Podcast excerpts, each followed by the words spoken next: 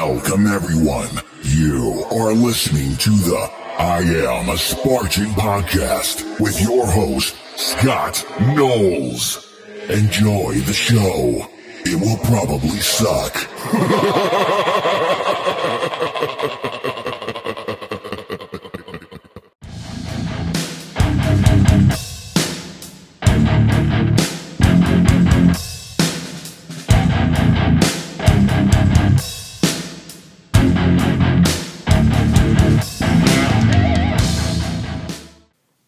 Scott the Fane Knowles, and you're listening to another episode of I'm a Spartan OCR podcast. On this episode, I had the pleasure of talking to Alex Sawicki. We go over ultra prep. Not only that, we talk about next weekend's race at Killington. There's a lot of good tips and strategy in here. It's a great episode if you plan on doing an ultra, and especially if you plan on doing the Killington Ultra next week. Hope you enjoy it. Here it goes. Hello, what is up, Alex Sawicki? How are you doing today? I'm, you know what? I can't complain. It's a little bit hot out, but other than that, I really can't complain. That's no joke. It is hot out. I went and ran six miles earlier, and it was pretty daggum hot. Yeah, I did the same thing, and it was not the greatest. I actually had a guy pull over and hand me a water bottle. So, Hey. um, See, no women have ever pulled over and handled me, handed me a bottle of water. I don't know. well, well, that's unfortunate. Maybe it's the beard. Maybe they're intimidated by it. it could possibly be that.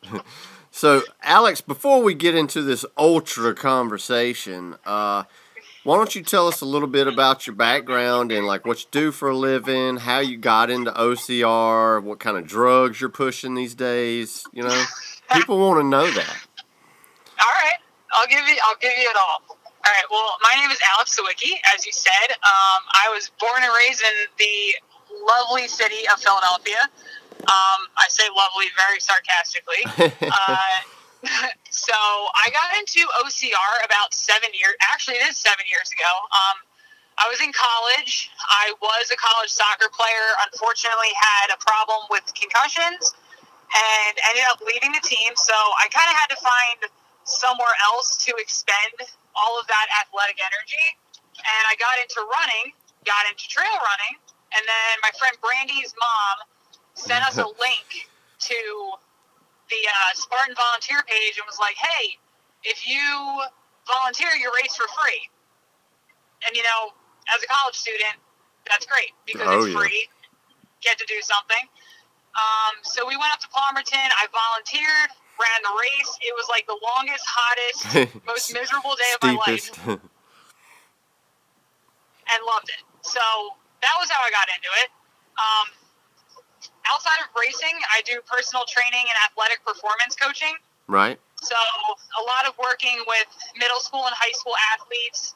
Majority of what I work with is baseball and soccer players Right. and softball players, just because that's where my background is. You know, I was a college soccer player. I played softball and soccer in high school, so I work with a lot of athletes. I work at a local high school, and then I also do like group training. So a little, little bit of everything, but mostly I work in human performance and athletic performance.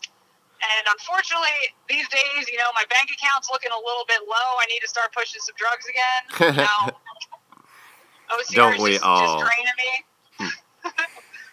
I know. I need to design like this new strain of meth that's like really addictive. Yeah, just find something. Keep the people coming back for more. For real, for real. Okay, so you were also on the the NBC uh, Spartan show for a couple of seasons, right? Of it. Um, are are there, there any talk of a third season of that? Uh, from what I've heard, no. Um, unfortunately, because it was it didn't renew it, as far as we know. I don't know if they're going to try to bring it back in the future, but as of right now, it looks like the TV show's kind of been squashed, No. unfortunately. So, yeah, Well, that sucks. yeah, Cause just a little bit. It was it was a lot of fun. It was a blast. didn't y'all like? Rec- I know this last season y'all recorded that at like the witching hours too, didn't y'all? Oh yeah, we. So it's from the producers of American Ninja Warrior, Right. and I don't know why people don't really seem to understand this, but Ninja Warrior it's dark out. It is filmed at night, so Ninja Warrior does the same exact thing. They're filmed probably from nine or ten o'clock at night until maybe four or five o'clock in the morning. Oh wow! And ours was exactly yeah, ours was exactly the same. At least for the second season. And Right. uh, the way it was explained to us, I guess people just enjoy watching nighttime competition more than daytime competition. So that's what they go with. Right. Well, it was cool. Y'all did it at like the old Walking Dead set too, so that was pretty cool, right? yes, very cool. Did y'all see like a lot of extras from that show over there too? Uh, no. I mean, we had extras from ours, but what was I actually completely forgot about this right now. We had er, all over the place because I guess they don't really shut the location off to the public. Um, it's kind of like back in the middle of nowhere, so I guess people can still find it. But Right. while we were running, there was actually Walking Dead references, like quotes and you know drawings and stuff, all over the place. like there was a door that had the "Don't Dead" open inside. Like it had that on there, so it was it was actually really cool. I bet that was pretty neat. Yeah. Okay, so you've run several ultras. Um, you've done all the ultras in the uh, U.S., haven't you? Uh, close. I unfortunately have missed on, out on Tahoe two years in a row. Right. Um, the first year I got injured, and then last year, um, I like just from running the beast on Saturday, my body was just completely trashed. Like I don't know what happened, but that beast hit me a hell of a lot harder than it had the previous two years. So I haven't done Tahoe, and I haven't done Dallas. Oh As- yeah, as of, like- yeah. I I forget about obviously Dallas. South Carolina's new. Yeah. Yeah. Dallas was not in there, but other than that, I have done the Hawaii, Colorado, Jersey, and the Vermont Ultras before. You think that the uh, the Tahoe threw you for a loop because of the elevation, probably? I don't know because the first two years I was there, the elevation really didn't have an effect on me. Right. Um, what I think actually happened, like what was more likely, was I had worn Tyler's uh, wetsuit the morning of the race, Yeah. And the previous two years, I actually did the race in a sports bra and just a pair of capris because I overheat so easily.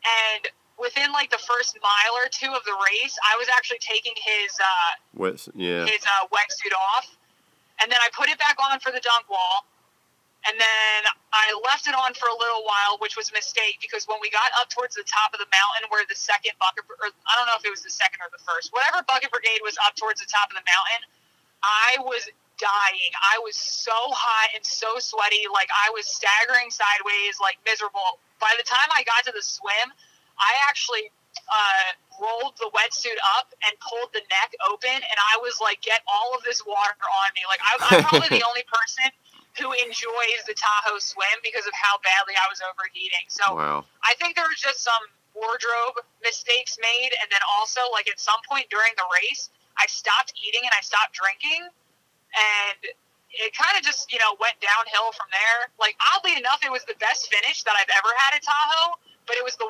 worst I've ever felt. so That's awesome. not, yeah, not, not the best. Okay. Um. So you've done you've done the Vermont Ultra before, and uh, Yes. so this is my first year going to it, so I've got a lot of curiosities here. But just tell us the difference, you know, between the Killington Ultra and say maybe the New Jersey one, or maybe some of the easier ultras. What are the biggest differences between them? Oops, sorry, I'm driving home, and this guy ahead of me just ran over or just hit another guy. Uh oh. Um. Be safe. Uh, hold on a second. This guy's trying to drive away too. I'm gonna pull up. Just get sorry. This is like the worst time for this to happen. I'm gonna get this guy's license plate and call the police. All right, cool. I'll just pause it and you call me back. Yeah, I'm sorry about this. Hold on. Okay. Hey, it's Uh, okay. It was just it just showed the fine example of your sarcastic remark about Philadelphia. Yeah, unfortunately, and like this is the crap that happens all the time. I was just telling Tyler last weekend how uh, one of the jobs I work, I have to be up at like 4:30. I'm on the road by 4:50 in the morning. Ew, gross. Every, every single day I see someone run a red light, and I'm like, I I understand it's five o'clock in the morning, but like, really, the one time you do this and you get tomahawked by another vehicle, you're Oh, ruining your day. like, it's, that's the unfortunate part of driving in a populated area, but it happens. Oh, I'm Hopefully glad I live in the. I'm glad I live in the South and in a country town. The only Yeah. time the only time traffic gets busy here is at lunchtime. Yeah. you guys are lucky, very lucky. okay, so we'll go back to the question I was asking before we got interrupted by some jerk behind the wheel. So, Yes. w- what would you say is the biggest difference between the Vermont Ultra and the rest of the ultras you've done?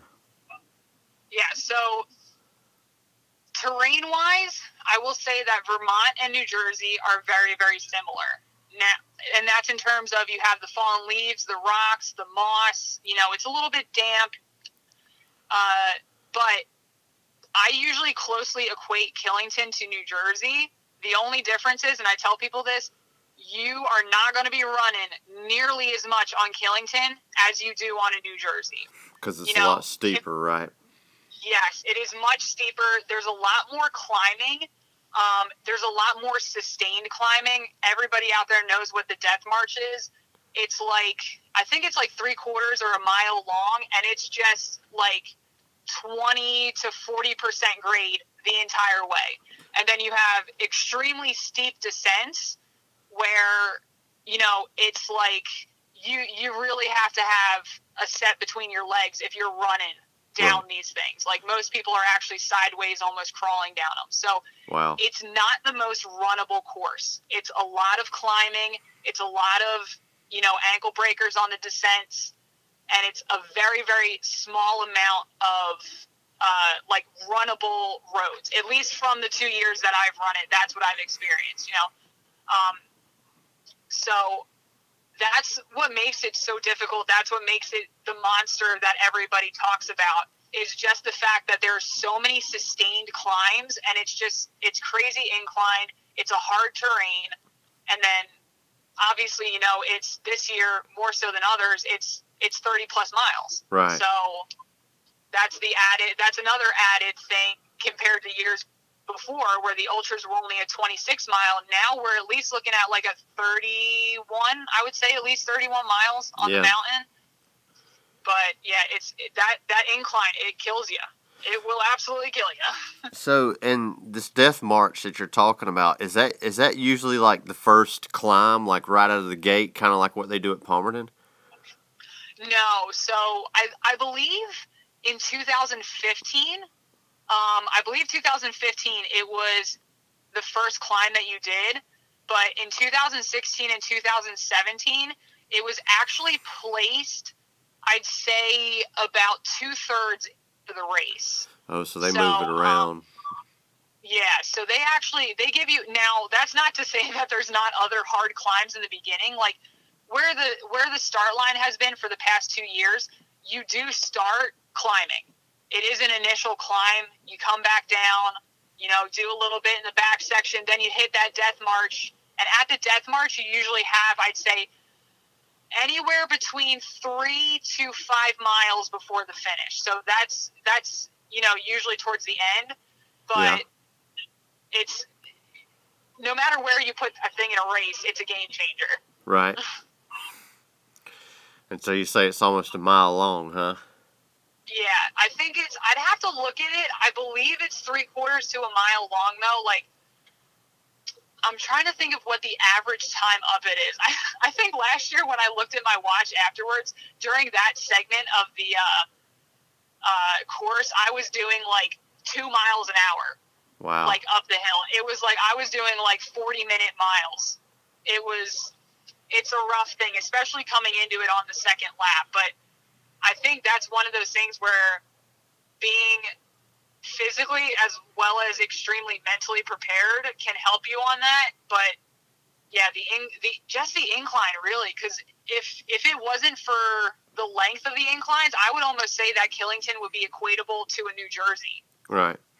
Well, um, you know, New Jersey only has the ability to have, you know, a certain amount of climbing in one stretch, you know, because I think it's only like a, a 1,200, you know, foot climb from the toppest peak from the, the resort. So, but I think Killington can way overpass that as far in climbing.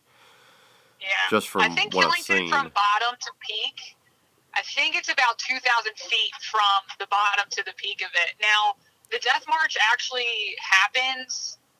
Uh, I would, I don't, like I said, I'm trying to think of how how far it is. I know it's a decent bit, but I know the Death March. I don't think goes from the bottom up 2,000 feet, but because it's only about a mile. But I would not be surprised if you get like uh, 800 to 1200 approximately feet of elevation just in that one climb.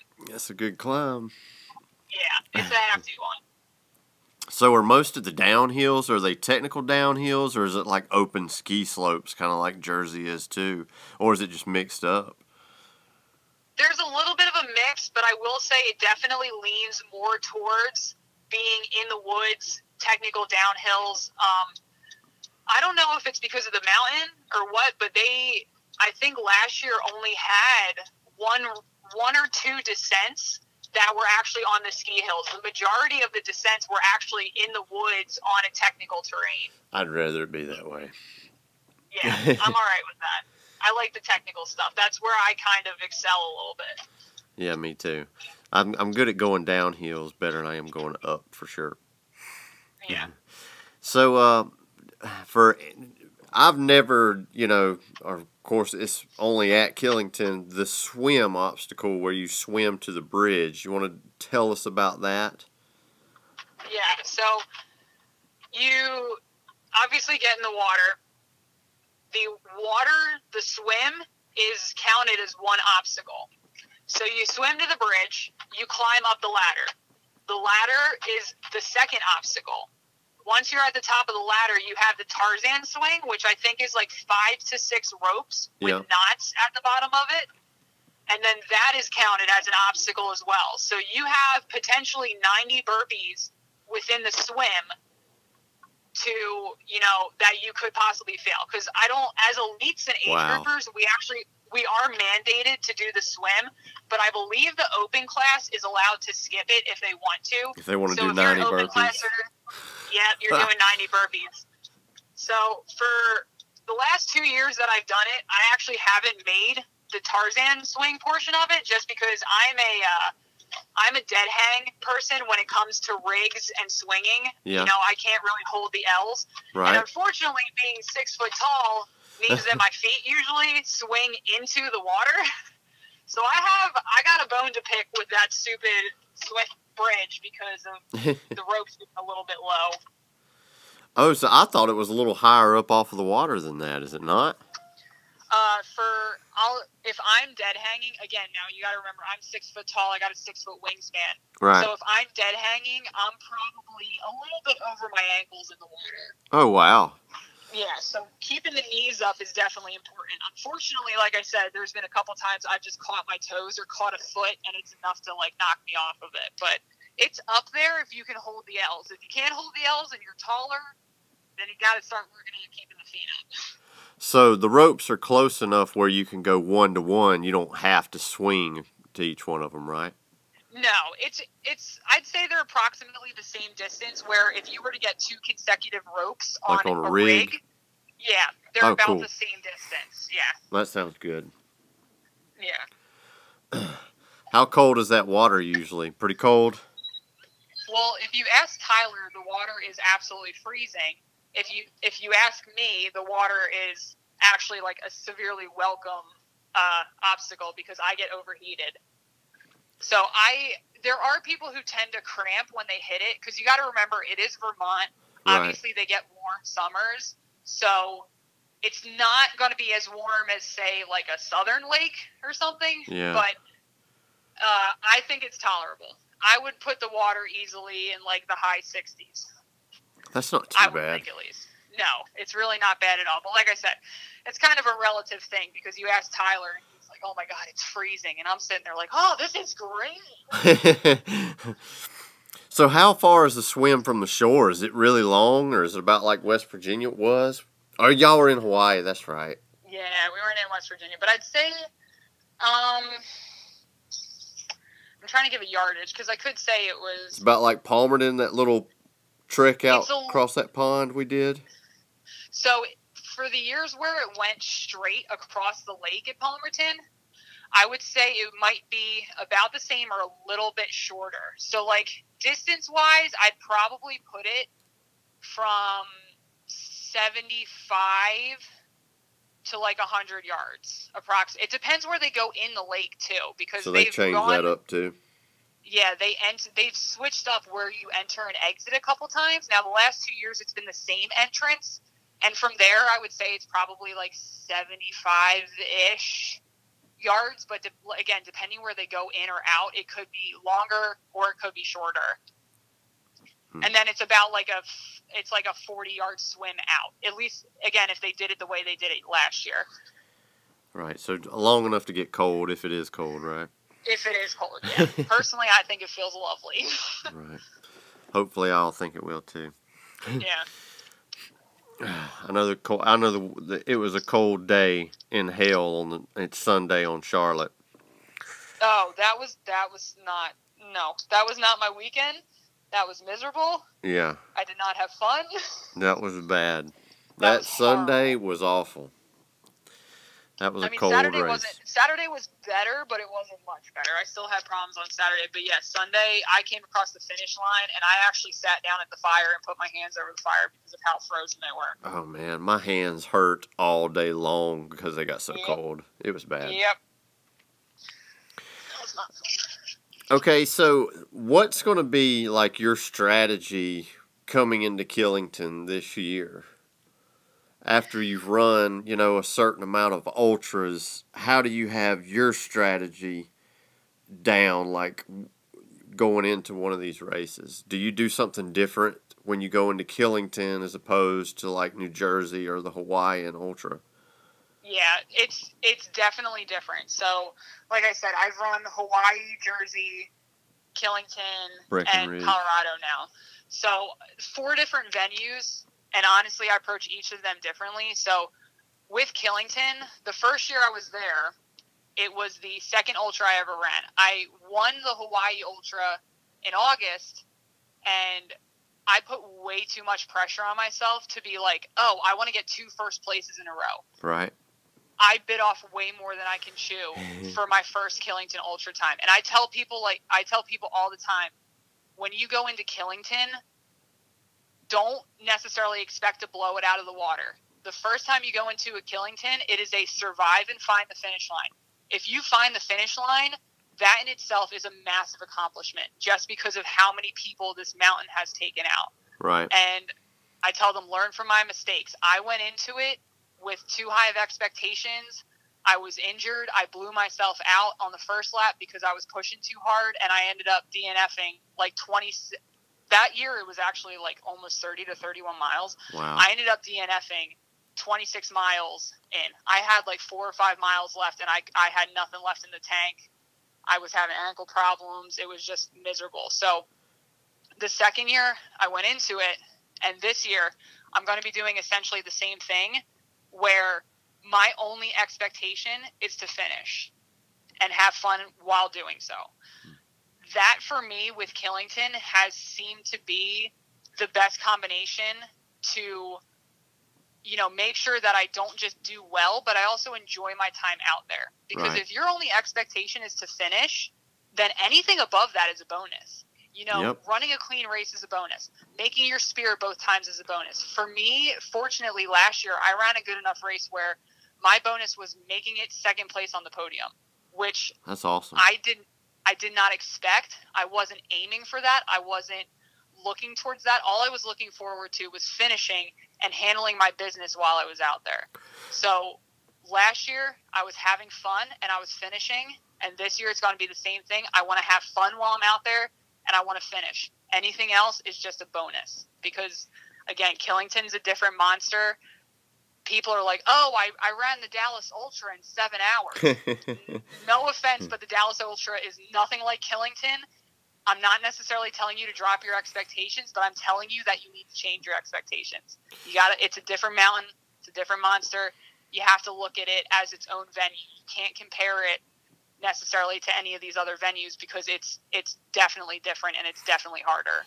Yeah, because you can. I mean, it, New Jersey's tough, but you can come out of New Jersey in a in a good at a good race pace, you know, and still fare pretty well when it gets to the second lap. I mean, of course, you're not going to hit the second lap like you did the first, but you can No, still yeah. you can still run New Jersey pretty hard. And, and the reason why I think that is because the climbs are not as sustained as say Yep. Killington will be. Yep, absolutely.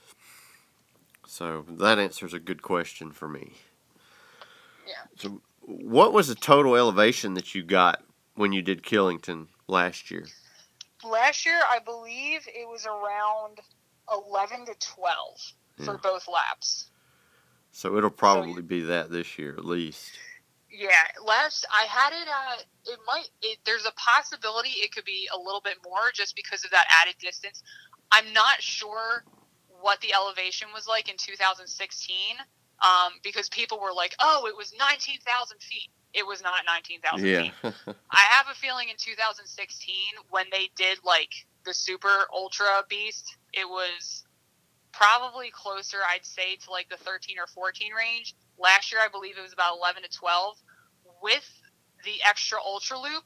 And it'll be approximately an extra three and a half miles over, you know, what we did last year. I'd probably put it into like an 11 to 13 range, somewhere in that 11 to 13,000 feet range. right. I would think, you know, for all I know, they could run us around the lake a thousand times, and that's going to be the ultra. But I have a feeling that's not what's going to happen. I, yeah, I wonder. And you talk about the added ultra loop. I wonder if they'll do it like New Jersey, where your first lap is super long and your second lap is a regular beast lap, or if they'll do it like they did at Breckenridge, where both laps will have an added ultra loop on it, so both laps will be the same, you know, distance. yeah, I'm, I'm not sure. I guess it depends on How they what the mountain out. gives them in terms of availability, like how much space. Like, are they going to have the room to do a Hmm. four mile loop, or is it going to be like you said, like Breckenridge, where we had an extra two miler? I guess it just depends on you know what space they're working with and what areas they have to work with. But personally, I like the lap. I like the four mile loop on the first lap better than I liked the two mi- the doing the two mile loops twice because Right. I'm definitely someone who feeds off of the people around me. Yeah. And when you're on that ultra loop on your second lap, the people are kind of, you know, you're strung out, you're few and far between. Right. So I kind of went into a little bit of a sad place. I was like, I'm by myself. There's no one here. Like, I started singing to myself just to try to distract myself. You know, second second lap, I love talking to people, joking with people. Again, trying to have fun, trying to keep it light, keep it light for me and for them. Because even if they're just running the beast, I know they're suffering. You know, just as much as I am. So it's hard to keep it light and joking when you're literally the only person around. It's like, do I just do I just laugh at myself? Do you know? do I just Tell myself So I- jokes. yeah. I, I liked having the loop on the first lap. That way you get it out of the way. Second lap, I get to spend time with other people, other racers, and you know, you get it out of the way. Because when you get to transition, it's like, oh, well, it's okay. I have four less miles to do this lap. It's fine. I'll be okay. Yeah. I know what I hated is, you know, on that second lap, you started seeing the mile markers, you know, for the beast and then the mile markers Yeah. for the ultra. And you're, and you're kind of like, we're getting a daze about, man, how many more I got to do? Yeah. I almost wish they didn't have the mile markers because, like, my watch beeping is annoying enough, but, like, sometimes I would almost rather not know. Like, Yeah. because when you, if you're not feeling good in the middle of the race and you're like, oh, crap, I'm only at mile 11, are you kidding right. me? Like, yeah. I'd rather it be a surprise. Like, you get to the finish line and you're like, oh, I'm done. Oh, Yeah. okay. Like, Because when you're in the zone, it's like the miles fly by. But if, like you said, if you're looking at down at your watch, you know, it goes by a lot slower for sure. yeah. If you're suffering, it's it's a lot worse to have those mile markers kind of like laughing in your face every mile. Yeah, for sure. the only thing about New Jersey is is that four mile loop. It was it was pretty gnarly. It was dreadful. Oh yeah, It was wicked. that was very rough terrain. Now I will say the Killington terrain is easier than that is. That- that- That was straight up good to hear. bushwhacking. yeah, it was. I don't even think they. I think they just run tape through it and be like, "We'll just let them go this way and knock everything down. Yeah, We don't have time." yeah. Which they may not have. I don't know. I know. I know the course designer. You know, they put it was Woody. He put a lot of time into like scouting that ultra loop and you know looking at it and everything. And I don't. They may have run out of time, or he. Hey, who knows? Maybe they were just like, you know what? You guys are gonna run through Yeah. here. Yeah. Find your own adventure. That. But see, that I almost liked because instead of it being It was You know, extreme. yeah. Instead of it being a race where you have the double rails, you know, the tape on both sides, and the tape is so narrow you can only choose one path. yeah. I actually liked the fact, you know, that they switched it up a little bit. They gave us, you know, like Oh, it was 15, wide open. Yeah. Yeah, they gave us like 15, 20 yards, and it was kind of just like a pick your own adventure. You know, which direction do you want to go? So that, as much as I hated the terrain because it was hard to, you know, run into it, get a rhythm, I actually also liked it because it, it was something different. They they did something different, which, you know, when you run the same venues over and over and over again, it's hard to sometimes find that new terrain and the new areas and everything. And you know, you see that happen with a couple of these venues that are smaller venues. Yeah. So this, as much as it made me miserable, I was also like, you know what? They found a new area for us to run in. Exactly. They gave us a wide open space. You know, it absolutely sucks, but I appreciate the effort. Yeah, because I mean, I've been to New Jersey, I think, three years in a row, and you, it's like you said, you, you recognize the terrain. You know, you're like, hey, I remember this hill. You know. yeah.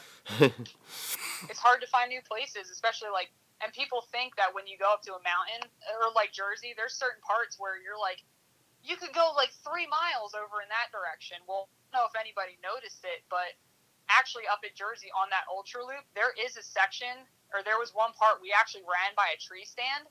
And I had asked Woody about it, and he was like, "No, if we went like ten yards to the right of where that tape was, we were actually on someone else's property." oh wow. So like they ran the prop they ran the property line. He I'll give it to him. He found like every inch of space that he could to just try and give us something else to run on.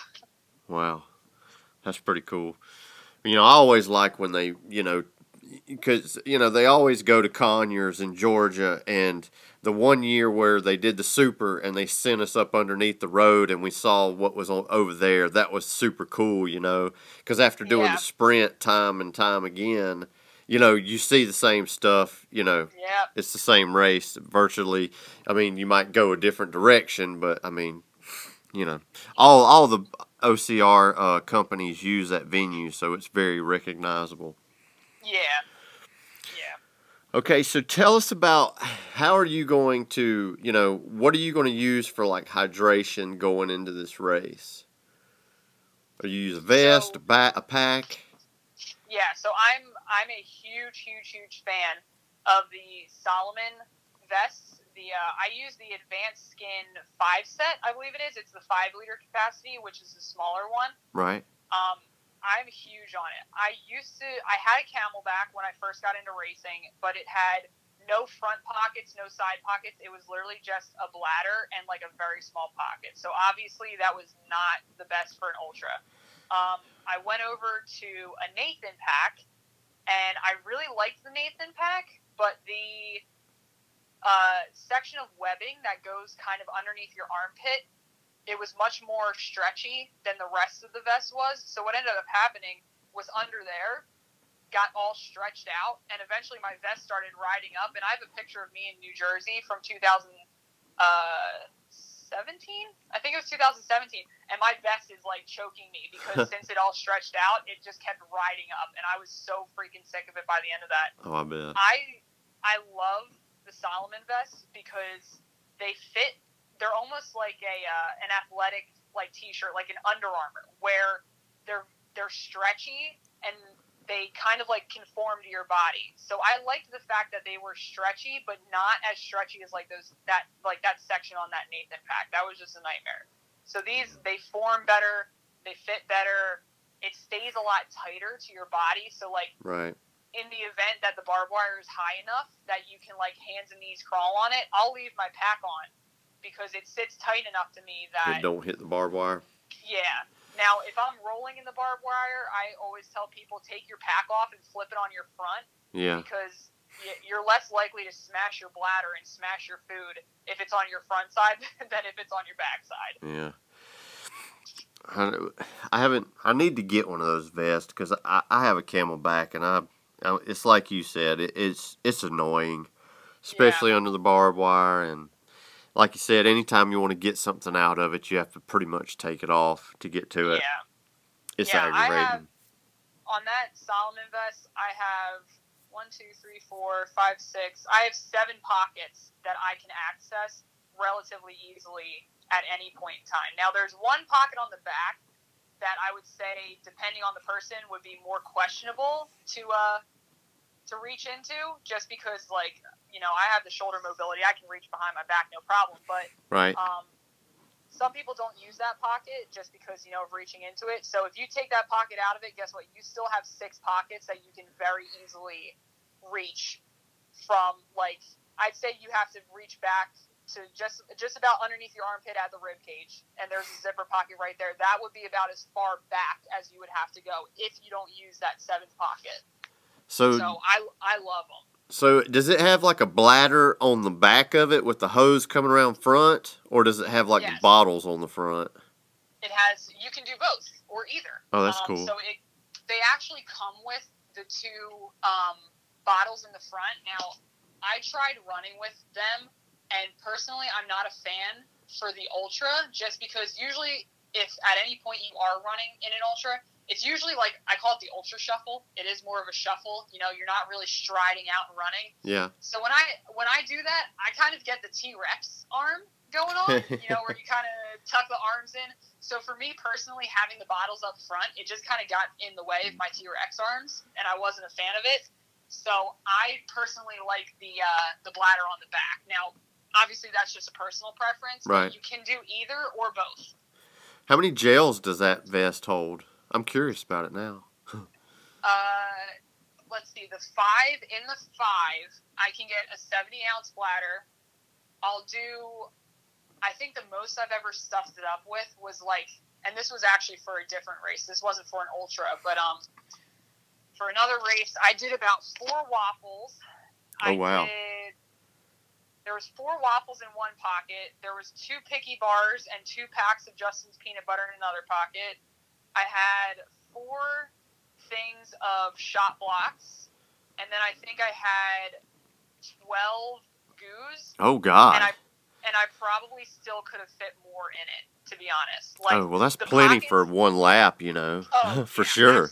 That's yeah. overkill. For- yeah, for an ultra, like for the Spartan Ultra, I wouldn't take that. that. Like I said, that was for a different race where I was going to be like there. I wasn't coming back to the a drop in Right. or anything. That was like I was out there for like I think it was six or eight hours. I can't remember. I think it was maybe six hours, but. I, I did a little bit of overkill on that one just because, you know, I could. But for an ultra, like, I'll usually do maybe two waffles, a picky bar, a pack of peanut butter, one thing of Shot Bloks, and anywhere from four to six gel packets, goo packets, and that's it, it has more than enough room for that. Right. Like the pockets, pockets are super stretchy. Like I said, even when it's loaded up like that, it still sits nicely because it's that flexible. Like I said, it's like an Under Armour sort of like fit to it. It sits tight on your chest. It's not a rigid material. It's a very fluid and flexible material. So I'm, I'm a huge fan of it just because of the way it sits and everything. Right. So what did you say? A picky bar? Is that what you said? Yes, they're called picky bars. You can get them at REI, Yeah. and uh, I found them a couple of years ago before the Hawaii Ultra, but they're I'd say less than the size of a playing card, and they have about 200 calories in them, Right. and they're pretty they're pretty basic as far as ingredients go. So for me personally, they I don't have to worry about you know getting the bubble guts or anything. Yeah. They So it's kind of like an RX bar then, kind of. Yeah, I'd say yeah, it's like an RX bar, but it's even a little bit smaller than that. Right. So Cool. it's nice. It's it's a decent amount of calories and a small thing. But yeah, you get them at REI. I love them. So are you uh, are you putting anything in your water like some Nuun tablets or some uh, Endurolytes or anything? Or are you just straight water? Uh, it's to be honest, I'm still messing with the hydration even after I've run six six ultras at this point. I think six ultras at this point, and I'm still kind of messing with the hydration a little bit, just because I've tried the Pedialyte in water. I've Yeah. done Gatorade in water. I've done water with a Gatorlyte pack, which was something that we used in college. It's it's a little packet that has Gatorade's proprietary blend of electrolytes in it. Right. I know what you're talking Um, about. yeah, I've done I've done straight water, and I think I've done water and there was something else that I tried before. I don't think it wasn't Nuun tablets, but it was oh um Tailwind or the something. uh no not tail. Actually, that's what I just got that I want to try. What is the name of it? I think I do not it. like the taste of Tailwind. Uh, what is it? What is this?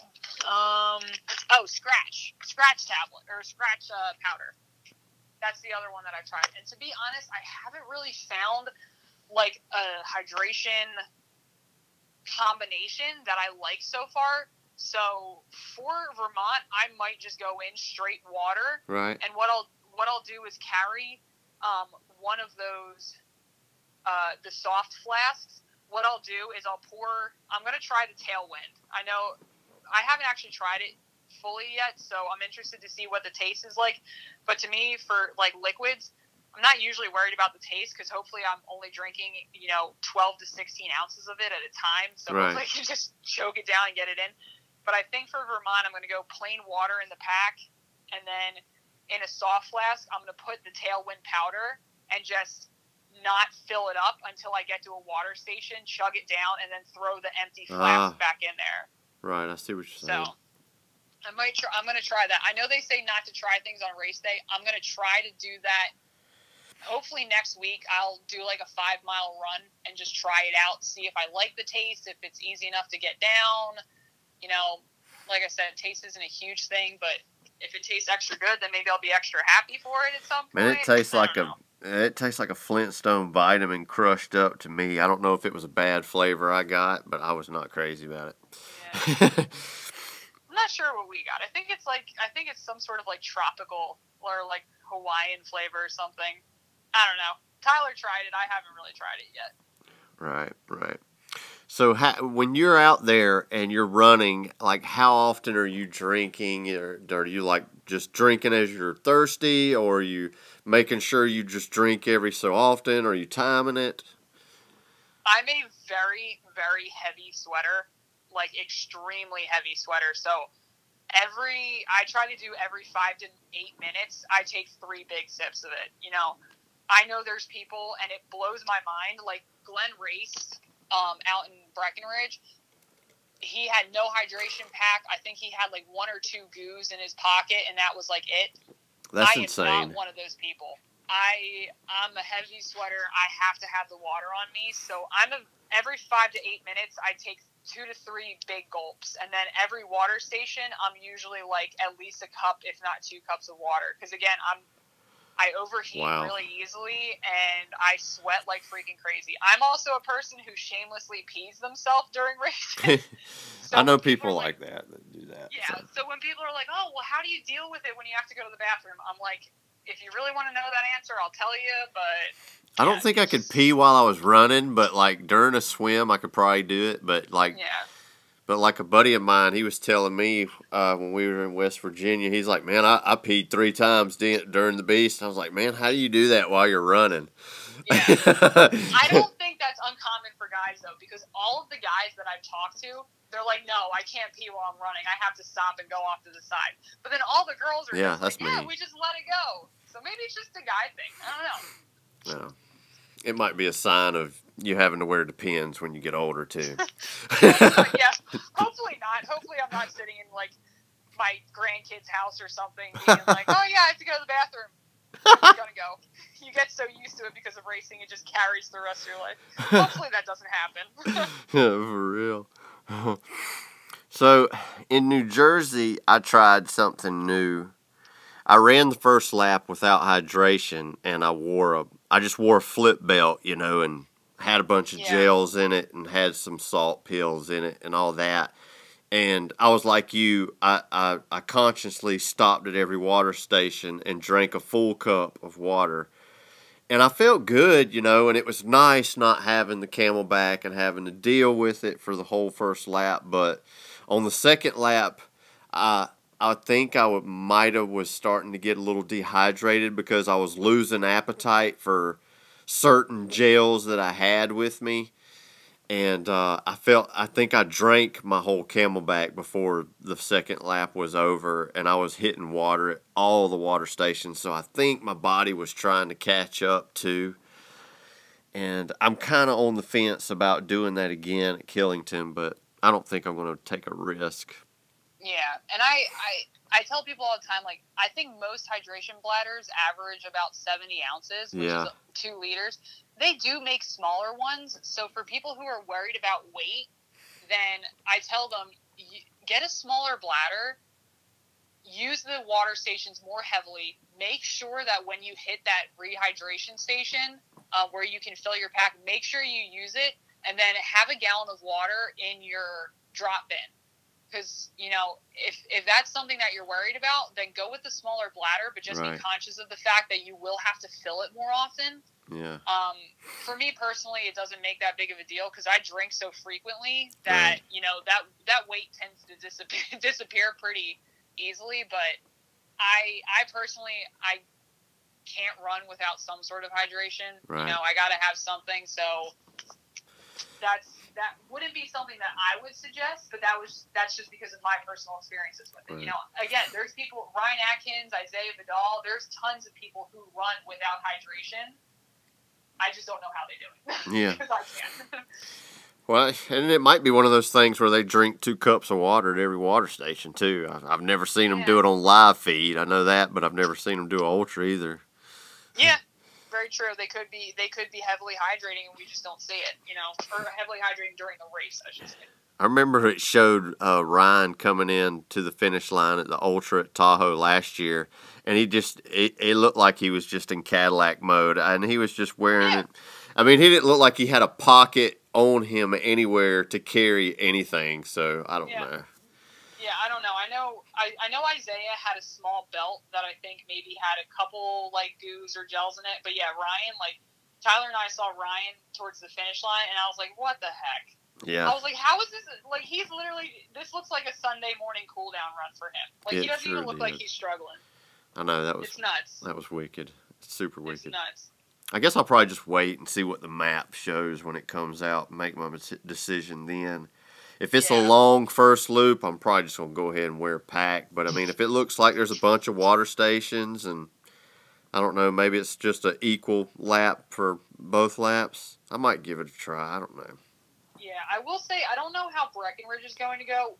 Uh, New Jersey, I think, was okay with the water stations, but Breckenridge, the water stations were really, really, you know, placed appropriately. Right. Like there was never a long stretch where you're like, "Holy crap, I need water." It was almost like they they said every you know two miles or whatever it was every two miles we're gonna have a water station and it was almost like on the dot that they had them so that was if they could do that in killington that would be great Yeah.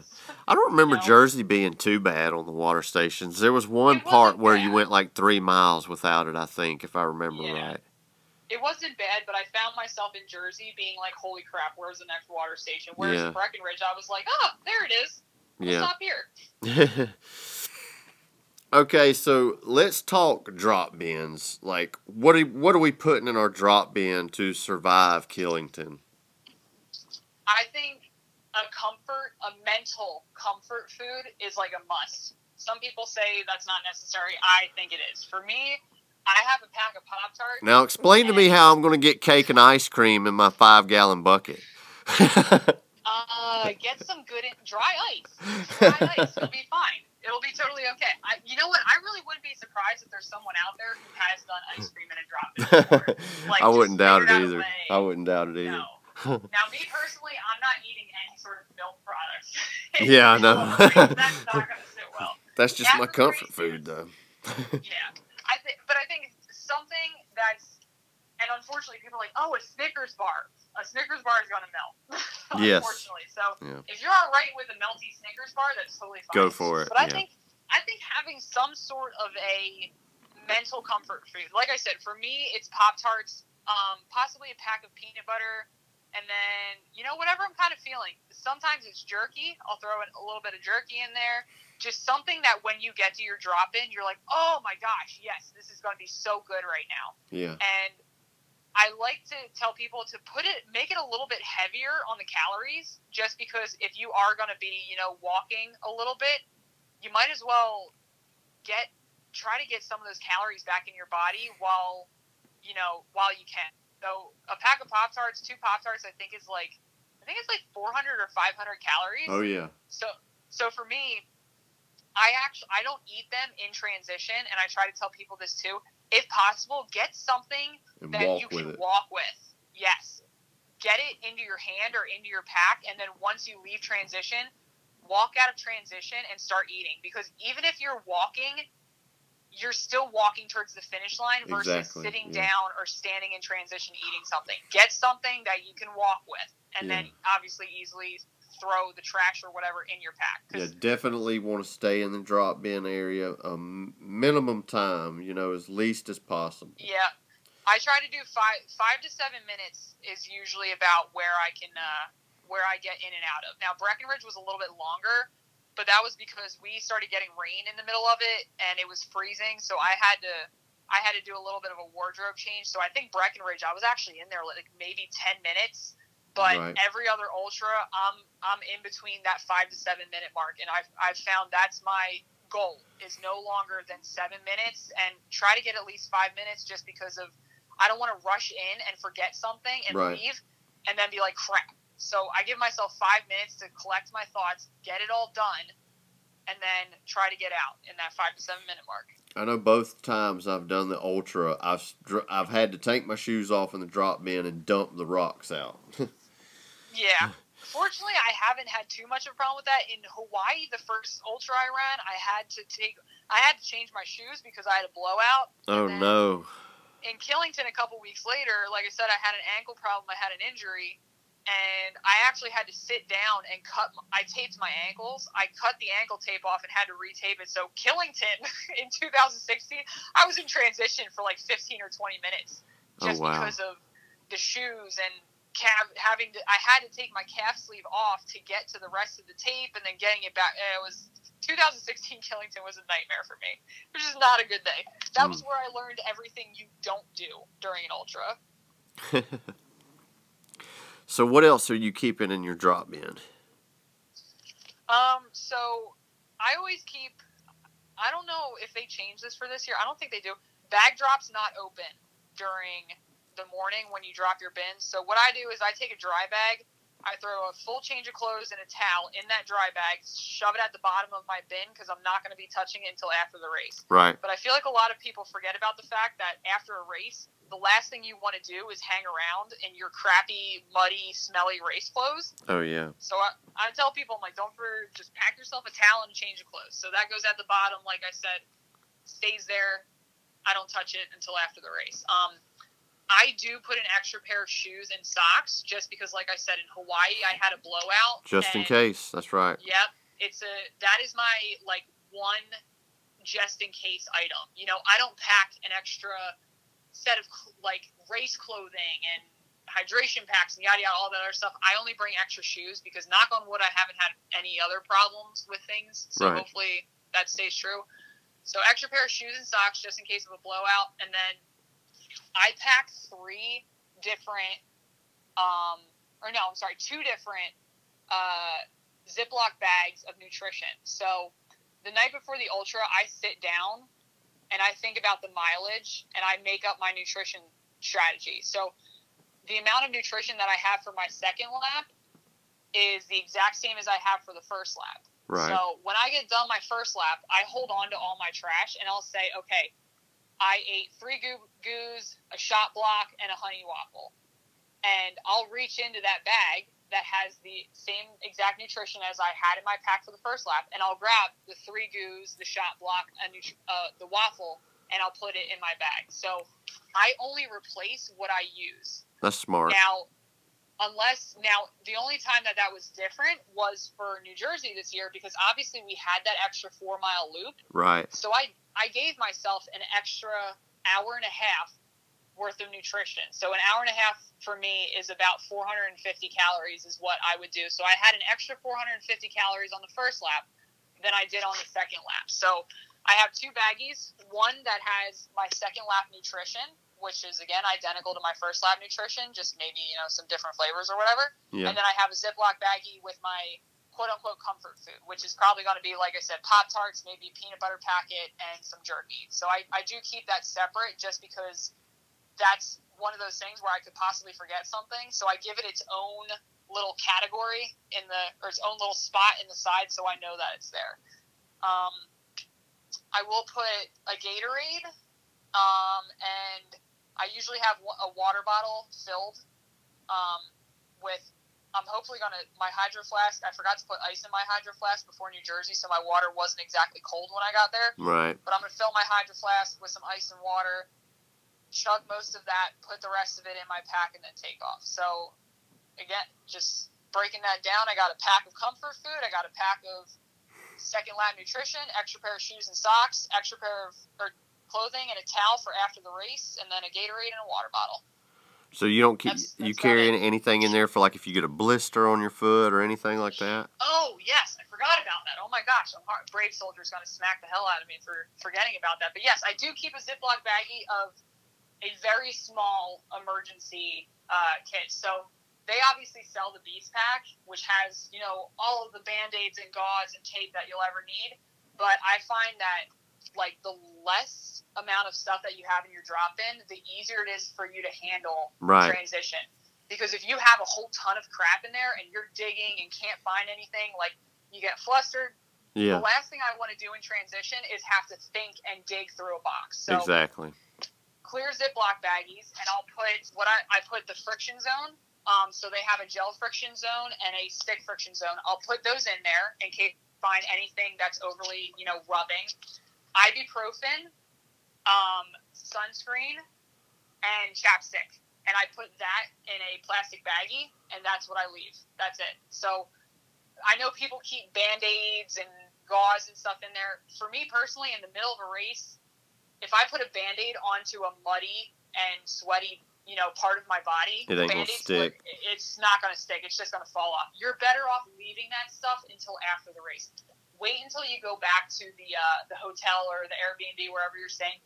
Clean it out and then take care of it. But yeah, in the middle of a race, if you try to stick a band aid onto your muddy arm, it's not going to stick there. So I, I don't worry about the gauze and all that other stuff. It's just some friction zone, sunscreen, chapstick, and ibuprofen. Yeah, it's just I'm you know I'm always worried you know if you get a bad blister and luckily I've never gotten one but I always usually put something in there for it.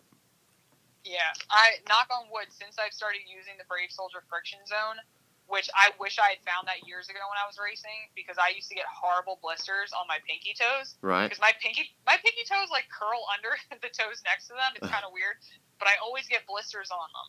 And ever since I started using the Brave Soldier, I've I've been great with it. I love their friction zone, so I put that on my toes before the race. I put it in there just in case for some reason I need to apply it somewhere, and then I use the the stick, um, which is like a mini deodorant stick almost. I use that underneath certain areas of my pack, and then also underneath certain parts of my sports bra because sports bras tend to rub in the armpit area. So I like to use that in there. So what is this Brave Soldier friction zone? Is it like kind of like a, a Vaseline or something, or is it like what what is it? I've never Yeah, so heard of it. It's Brave Soldier's version of like uh, Trail Toes or Body Glide. Ah, It's- okay, I got you. Yeah, it's a, you know it's you can equate it to like a Vaseline or something. Um, I've like I said, I I found them like I think it was last year, last year, and then I I have an ambassador program with them just because I love the way their products work because I put the friction zone on my toes, the gel friction zone on my toes last year before Killington, and I didn't have to touch it once. Didn't have to reapply it. At no point was I uncomfortable. And I'm sitting there and I'm like, this stuff just lasted 10. It took me 10 hours to do Killington last year. I was like, they gave me 10 hours on a mountain blister free. Like, I'm sold. I'm Yeah. beyond sold. I was thrilled just because of how badly I used to get blisters on my toes. Wow. But yeah, it's, it's just like a body glider or trail toes. But personally, I like the friction zone a little bit better. It smells a lot better, and in my own personal experience, uh, I haven't used Trail Toes, but I have used Body Glide. But I do like their stick and their gel better than I like, you know, the Body Glide product personally. Is there any stores that sell that, or is it something you got to order from them? It's you have to order from them mainly online. Um, they have been at a couple races this year. They were down in West Virginia, and I think you can buy stuff from them. But uh, yeah, it's mainly online. I can give you a discount code if you want it. Sure. What is it? it's Alex twenty. Alex twenty. Letters. Cool. Yeah, ALEX twenty, all capital letters. They'll save you twenty percent at checkout at bravesoldier.com. Right on. Well, Alex, is there anything else that you can give, like the noob that's going to Killington for the first time? Is there any other information that you think we should we need to hear that we need to know about this race?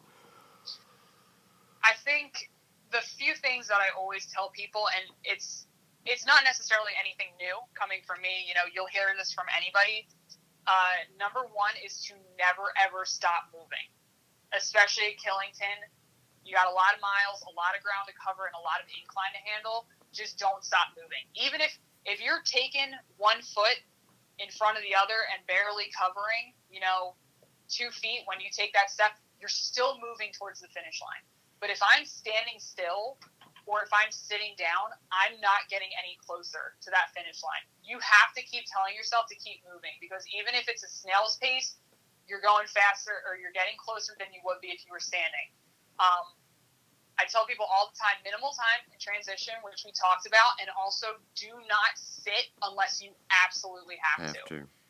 Yeah, because when you sit down, your energy sinks, your legs start to cramp up, you start to get, or some people just get comfortable. They're like, oh, this is nice. I'm just going to sit. Well, five minutes turns to 10, turns to 15, turns to 20, and next thing you know, you're getting told that if you don't leave transition, you're going to be getting cut because you're coming in on the time cutoff. So if you have, even if you have to change your shoes or something, like try to try to do it standing up Right. if possible. Like if do not sit by like by any means. Just don't sit down. Um, And don't sit on somebody else's bucket because they may be coming in the drop bin area Yes. looking for it and they can't find it because you're sitting on it.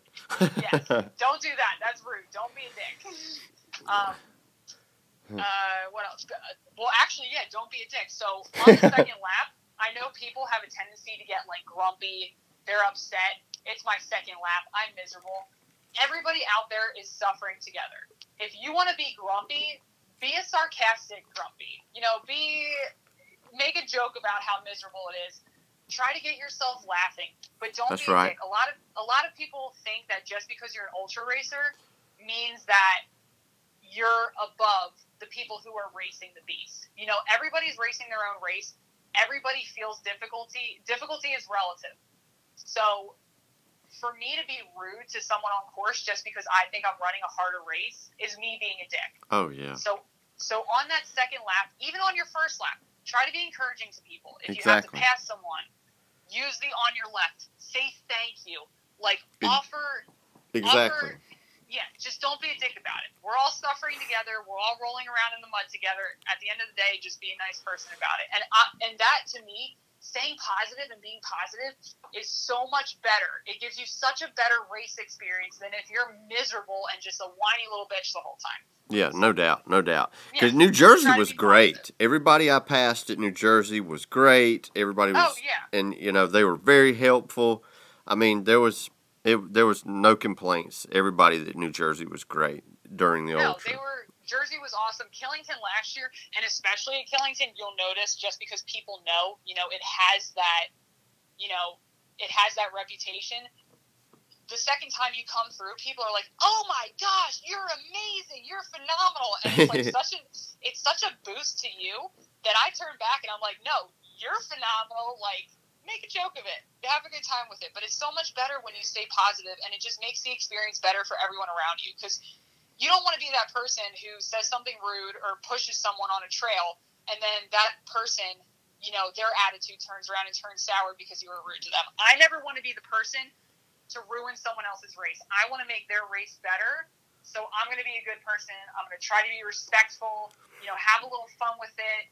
But again, we're all suffering on the same mountain together, so I'm not going to add to any sort of negativity about it. Be positive about it. That's what it's And, that's uh, what it's all about too. I mean, and everybody needs to be that way. I know every time I've run an ultra or a long beast, I've always made a couple of new friends just by somebody I was running besides, and I started talking with them. So Oh yeah, absolutely. And you know, I not that there's anything wrong with the beast runners, but I always do make a point to try and like call out the ultra runners just because I know not everybody is necessarily going to be in the same place mentally as me, and I know that you know, especially some of these ultra runners, they need that extra boost. So I try as best as I can to, you know, not not again that I'm ignoring the beast racers, but I try to encourage them, especially just because like some of these guys are really suffering. You can see it on their face. It's Right. like, hey, we're on the second lap. Like, guess what?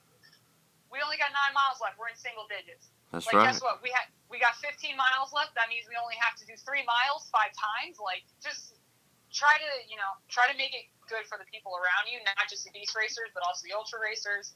You'll have a better time. They'll have a better time. But you got to enjoy it. That's right. So. That's right. And you mentioned something a minute ago that made me think of another question. Do you carry anything in your vest for cramp suppression? I knock on wood. I'm literally gonna find a piece of wood to knock on right now. I have never cramped at a race in my life. Hey, that's awesome. So Yeah, knock on knock- wood. Knock on some wood has never happened. Now the one thing I do carry is um, I have a little waterproof container that does have ibuprofen in it because um, I have a bad knee, I got a bad ankle, so at some point usually one of those will start bothering me. So uh, most of the time, I usually grab ibuprofen in transition if I need to. If I don't need to, I basically run until I have to. Right. So I do carry That's the smart. ibuprofen with me. Yeah. I've on occasion I've carried mustard packets and stuff just because as a racer, I obvi- as an elite racer, I obviously can't help individuals with obstacles and stuff. But there have been times where I've caught up to a beast racer and they're like, "Holy crap, I'm cramping so bad." So sometimes I shove a couple like mustard packets in my bag, and I'll hand them out just because I know people usually end up needing them, and some of these people don't know about that. So I, I'm the weird person who sometimes carries things for other people, just hoping that you know they don't need it, but if they do, maybe I can be the person to help them out with it. That sounds cool. Okay, I'm getting super excited about this race. Okay, know, so am I. so we're getting close to an hour here, and uh, I always ask a few questions to uh, everybody I interview, but I'm only going to ask a couple of them because I just love to hear people's responses to these two questions. All right. So, to date, what has been your most favorite race and why? And it doesn't have to be Spartan; it can be any race. Ooh, I I actually, it's got to be Killington last year, the Ultra, um, just because Tyler and I in 2016 both had our own bad experiences. So I again took a DNF. I was miserable. I was upset. It was the first DNF I ever took, and I was, you know, just besides myself about it. And then he was in second place for the vast majority of the race. Right? and then right i don't know i can't remember exactly. I think it was in like the last couple miles all of a sudden he started hitting the wall and he actually ended up in fourth place. So Ah, even though even though he had a very good race coming in fourth place you know that's still a phenomenal race. Yes, yeah, was, it is. yeah he was just upset because he had that podium position and he lost it. And then obviously you know i just didn't finish the race. So 2016 was a big big redemption race for us um, my goal was just to finish. He wanted a podium, and we ended up standing on the podium together. So I came in second, he came in third. Unfortunately, of the six races that we podiumed together with last year, that was the first race where we both didn't come in the same position. and uh, I was joking with him when I got on the podium. I was like, "You could have just run a little faster. If you just run a little bit faster, we could have been standing here together." But for both of us, that was like a year long goal. Was hey, we both need to get that redemption at Killington. So finally being able to get that redemption after a year of waiting to get back on the mountain for me was like, holy crap. And then obviously being able to share that, you know, with my boyfriend was just like icing on top of the oh yeah, that's epic, man. That's epic. it would have been great if if I had done it by myself, but obviously I want to see him succeed and I want to see him reach his goals. So for both of us to do it at the same time, both of us to get that redemption, on Killington, which is like the mecca of the ultra races, was Mm, just like yeah. so. And and even if even if it hadn't been you know me on a podium, even if he just got on the podium, like I said, I just wanted to finish. Anything above that was a bonus for me. So I got my bonus. I got the redemption. He got his redemption. It was a phenomenal weekend. I had a blast. That was like the best I've ever felt during ultra, even though I cried at the finish line because I was so tired. Like it was it was great and i'm not a big person who puts a lot of stress on podiums um, just because a lot of people have different goals and Right. there's only three there's only you know three people of each gender every race who get to have that moment in the spotlight and i'm a it's I'm tough. yeah, and I'm a very big advocate of, hey, even if you didn't get that podium, I want you to tell me right now three things that you did during that race that you're proud of with yourself. Because it's it's a small it's a you know that's a that's a big thing is to get a podium. And there's six people who podium out of how many people who race. It's a small percentage. So you got to find the victories where you can. So That's right. like even though that was a big moment for me like i do kind of want to stress that like i celebrate the small victories more than anything. Like when i have a clean race even if i'm in like 20th place i'm coming across the finish line like i just won the boston marathon. Exactly. like you got to celebrate those those little victories when you can. But for me like obviously that it just so happened that we podiumed but that was a great thing for me and him was to get across that finish line. He got his podium. I got my redemption of just finishing. So it was great. Heck yeah, that's awesome. Well, I think I know what your answer is going to be for this one. Uh, what was your worst race and why? the Killington Ultra in 2016, and it's it's funny that you know I've had both ends of the spectrum at Killington. I've had a DNF and I've had a podium. You know, Uh, you you can't you can't get much more opposite than that. But Doesn't I- that I just mean, make the comeback that much more Yes. awesome?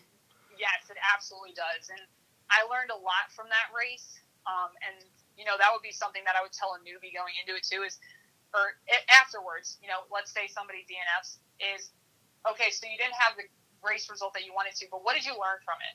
And that was my experience with Killington 2016.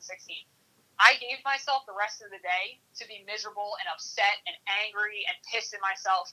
And then the next day, I sat down and on the way home on my phone, I made a list of what did I do wrong? Where did I start feeling bad? Where did I mentally lose it? Where did I physically lose it? What obstacles did I fail? What can I do to better myself? You know, use it as a learning experience because it's only going to make you a better racer in the future.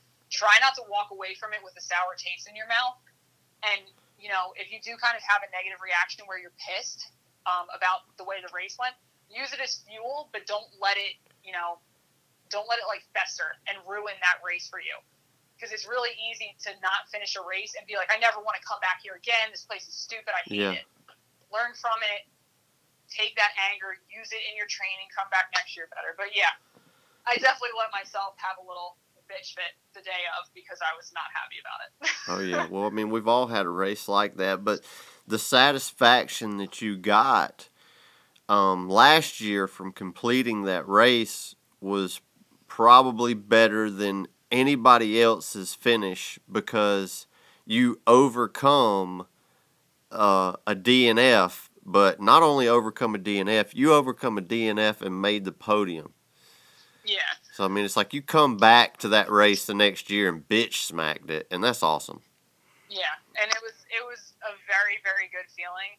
Like I I honestly can't even describe. Like I came Tyler's face. He saw me at the second sandbag carry, which was maybe a mile before the finish line, and he just looked at me and he was like, "You're in second place." And I was like, I know, don't talk about it. Don't talk about it. I just, I, I got to survive this and get to the finish line because towards the end of the race, I definitely started hurting a little bit. You know, Right. um, the bucket carry, that bucket carry, I put the, I've never put down a bucket in my life until that loop last year on the second lap, and you know, I was trying not to focus on it the whole time. No matter what happened, I wasn't thinking about the fact that I was in second place. I was literally just focusing on my goal of finishing. And again, anything above it's a bonus. Like, and it's That's crazy right. how I It's a good way to wasn't look at thinking it. about The, yeah, I wasn't thinking about the podium. If it happened, it happened. If it didn't, it wasn't meant to be. But no matter what, I was finding the finish line. So I held on to that, and when he told me, I was like, I, I know, just don't say it. Don't say it. Don't talk Don't about jinx Don't it. jinx it. Don't jinx it.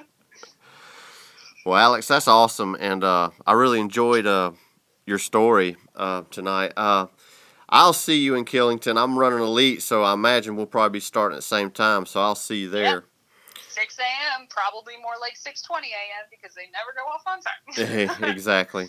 So I'm out of questions. If there's anything you want to add, Uh, if anybody has any other questions, the Spartan Ultra Beast Worldwide. It is Spartan Space Ultra Space Beast Space Worldwide on Facebook. If you have any questions, It's a great be afraid to group. Ask them. Yes, I am a moderator of the group or an administrator, whatever it is. Uh, I'm going to be on there starting probably tomorrow because I have off work tomorrow. I'm going to be on there starting tomorrow. Yes. Trying to calm the masses, bring down the chaos. So if anybody has any questions, feel free to ask. I'll be answering them. If you don't want to ask it on the group, you can also personal message me. You know, I'm listed as an administrator, so just find me on there. Don't be afraid to ask. Everybody's freaking out. Everybody's panicking. Ask the questions. Get the jitters out now. that's So, right. Well, cool, Alex. Well, hey, I appreciate you talking to us, and uh, we'll see you in Killington. Yes, absolutely. I'm super excited. All right, cool. Take it easy. you too. Bye. Right. Hope you enjoyed the interview.